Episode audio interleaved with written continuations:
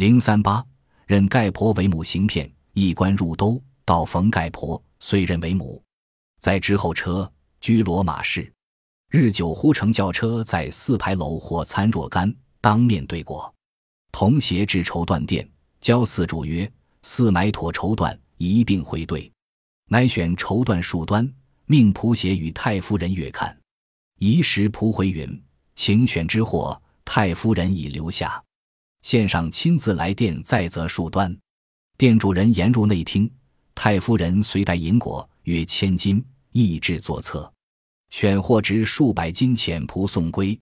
其官即称腹痛，告便去，不复返。店主疑，寻所谓太夫人者，乃知途路中一起婆耳，大声叫苦，随时银果，乃瓦砾也。餐店汲取餐包视之，亦被换去。追至寓所而无踪矣。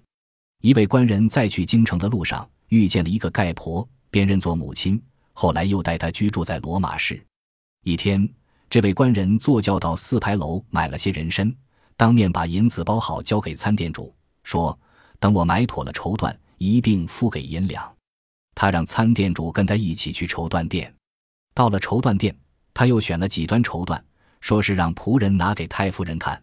不多会儿。仆人回报：“您刚才选的货，太夫人已经留下了。一会儿他老人家会亲自来店里再选几端绸缎。”店主非常高兴。等官人的母亲一到，就把他请进了内厅。太夫人随身带着银果，大约有千两银子。过了好一会儿，太夫人选了价值几百两银子的货物，让仆人送回家中。